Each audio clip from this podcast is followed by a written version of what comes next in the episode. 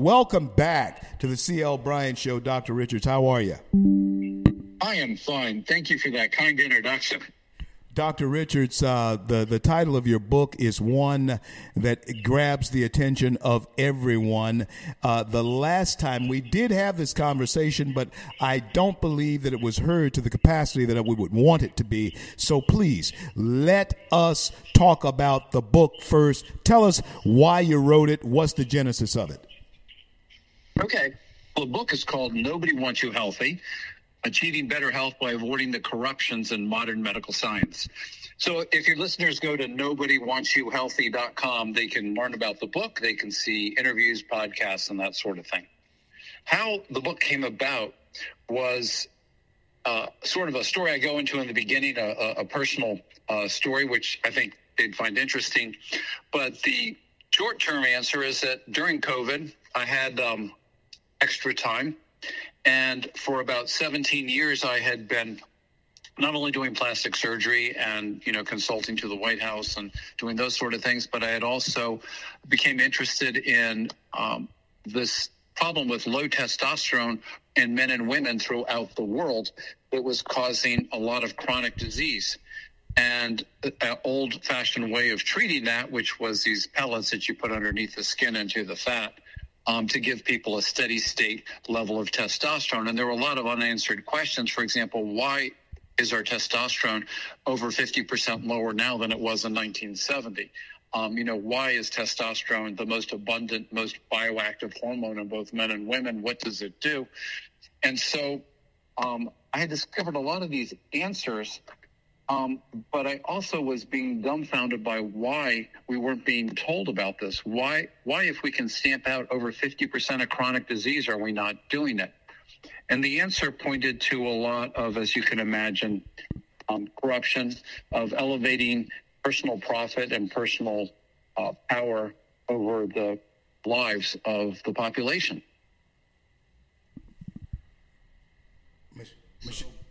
When you're looking at it, it turns out that uh, plastics, which we, you know, invented in the 60s, um, have this chemical compound in them called phthalates, which is impossible to spell.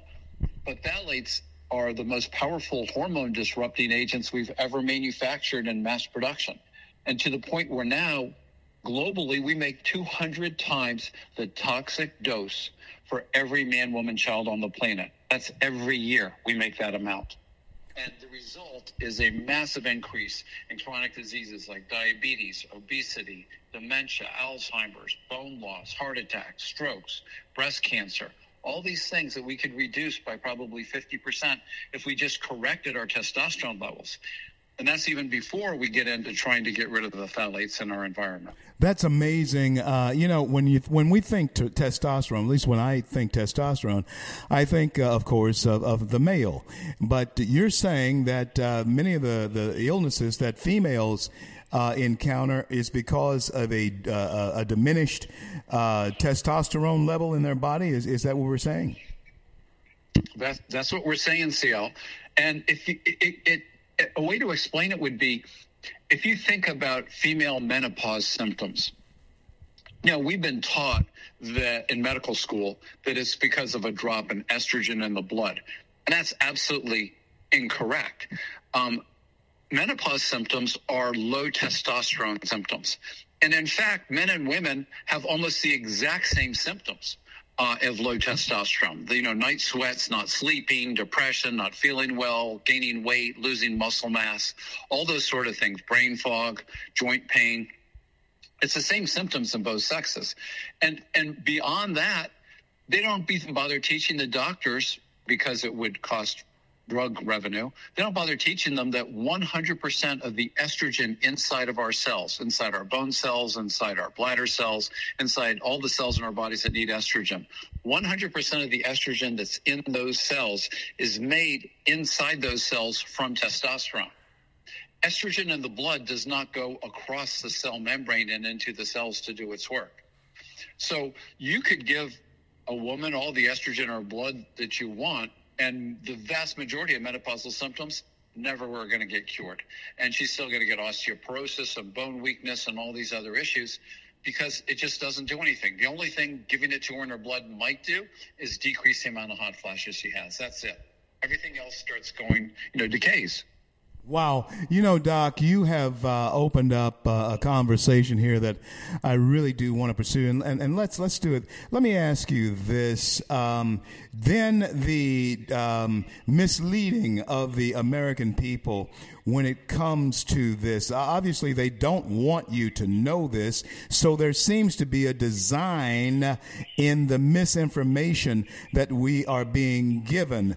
Of course, uh, money, you follow the money trail, but uh, what other benefits is it to misleading the American people on this particular health issue or health issues in general? Talk to us. Well, let me put out some numbers for you because you know your listeners are smart people and they can figure it out i'm sure. If if you look at what the $2 trillion the us spends every year on health care 80% of it goes to treat chronic diseases. Not prevent it not to cure it but to, to treat them. If you look at the Medicare dollars, 96 cents of every 100 cents in a Medicare dollar goes to treat chronic diseases. Again, not prevent it, not cure it, just to treat it. If you look at the pre COVID pharmaceutical revenues globally, that was $1.4 trillion they were raking in globally. Uh, 90% comes from treating chronic diseases, wow. never preventing it or curing it. So when you have like Goldman Sachs back in 2018 said if we ever start preventing and curing chronic disease, the pharmaceutical stock equities are going to crash. And that's right. They, they would. And they are the largest contributor to political campaigns by a factor of two compared to any other organization in the world. So they have the cooperation of the federal government and you know, it's it's not a conspiracy. It's just everybody acting in their own financial best interests to with a complete disregard as far as the health and welfare of the population. So when we hear things like pain management, uh, cancer, uh, thyroid cancer, man, or whatever it is. is uh, they're using, I noticed the word management now, which speaks to exactly what you have just said. There's no, there's no uh, hint of trying to cure. They just, they're wanting you to help manage it. Is that a drug selling point there? Is that how they sell you the drugs because they're helping you to manage the pain or whatever it might be? Talk to us about that. Yeah, it's it's uh, it's about selling the drugs. I mean, you know, it, I saw a meme the other day that I think is hysterically funny. It said 97% of climate scientists agree they don't want to be defunded. okay, so, isn't that great? Well, it's not that much different in medicine. They're so not now, stupid, I can tell you that. Yeah, in our in our in our in our peer-reviewed medical journals, over 75% of the articles that are published in our medical and science peer reviewed journals are false. They're not reproducible in independent labs. Okay, so why are they false? Well, they're false because the authors don't want to be defunded. So why would you push for these false articles and false data. Well, you're the company that's supplying the money for the research, or you're the scientist at NIH that gets intellectual property rights. If this drug becomes a blockbuster, you're going to be pushing for these things. Regardless of whether they work or not, and maybe you adjust the statistics, or maybe you fudge a little data here and there. But if you took your research and you gave it to some independent lab in, you know, Costa Rica to do that had no financial incentive, um, 75% of the time they'd say, hey, this study isn't right.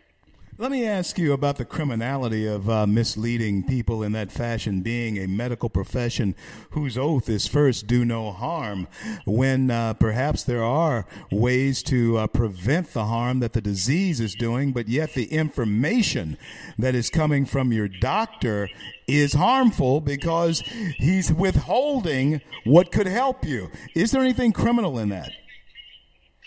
Well, I just have to disagree with one thing you said. I think the vast majority of doctors, the vast majority, are not withholding anything. They're trying to tell you what they have been taught is the correct answer without realizing that what they've been taught is totally fraudulent. And that's the problem. The problem is that, you know, the if the education system for the doctors, which is run by their specialty societies, that's funded by the pharmaceutical industry. The journals that they read from, they're funded by the pharmaceutical industry. If you look at mainstream media, you know, some of these places have 50% or more of their revenue coming from the pharmaceutical industry.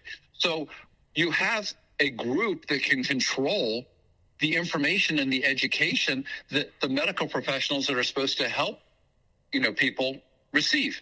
So it's not an intentional deception by the vast majority of doctors. It's simply they're believing the misinformation they're being given. And that's one of the reasons why I wrote this book, Nobody Wants You Healthy, because I wrote it for my fellow physicians as much as I wrote it for the general public, because it's only if we get both groups together that we can actually stand up to the administrative uh, executive branch and the pharmaceutical industry, which are working hand in hand to feed us misinformation, don't aren't interested in us getting healthier. They're much more interested in just getting the trillions of dollars funneled. Doc, tell everybody how they can get in touch with you, get in touch with your thoughts, and by all means, pick up your book if they're so inclined. Yeah, well, the, the first thing I'd recommend is they go to the nobodywantsyouhealthy.com website. Take a look at that. You can purchase a book there. You can see many podcasts that I've done, um, interviews that I've done. I'm putting more up every week. And then um, if they're very interested in the uh, hormone science, uh, they could go to myhormonetherapy.com. And that t- is more specific about the testosterone pellets and the science behind that if they pick up the book, they'll find um, they'll find references at the end of each chapter for every single point I made because I didn't want people, you know, my profession thinking I came off like you know crazy person just making all this stuff up. I I cite every single good quality research study that supports the points that I made in my book. So they can learn a lot. If they're interested in learning, um, here's a really good book to read. It's fun to read. Take you less than a day to read it, and there's references that they can follow the research as deep as they want to go. You know, I can tell, pardon me, that the um, book is fun to read because the author of that book is certainly fun to talk to. And Doc, you're always entertaining. And I tell you something, uh, we, Michelle, we have to have him on uh, frequently because there are certain there are other things that uh, uh Dr. Mark Richards is is into and doing that we'd like to talk about as well when we have more time. But I want to thank you. Thank you so much for coming on uh, with us. And uh, sound quality was absolutely perfect this time. We'll get you a clip of this out to you. And God bless you and God keep you, Doc. Thank you again.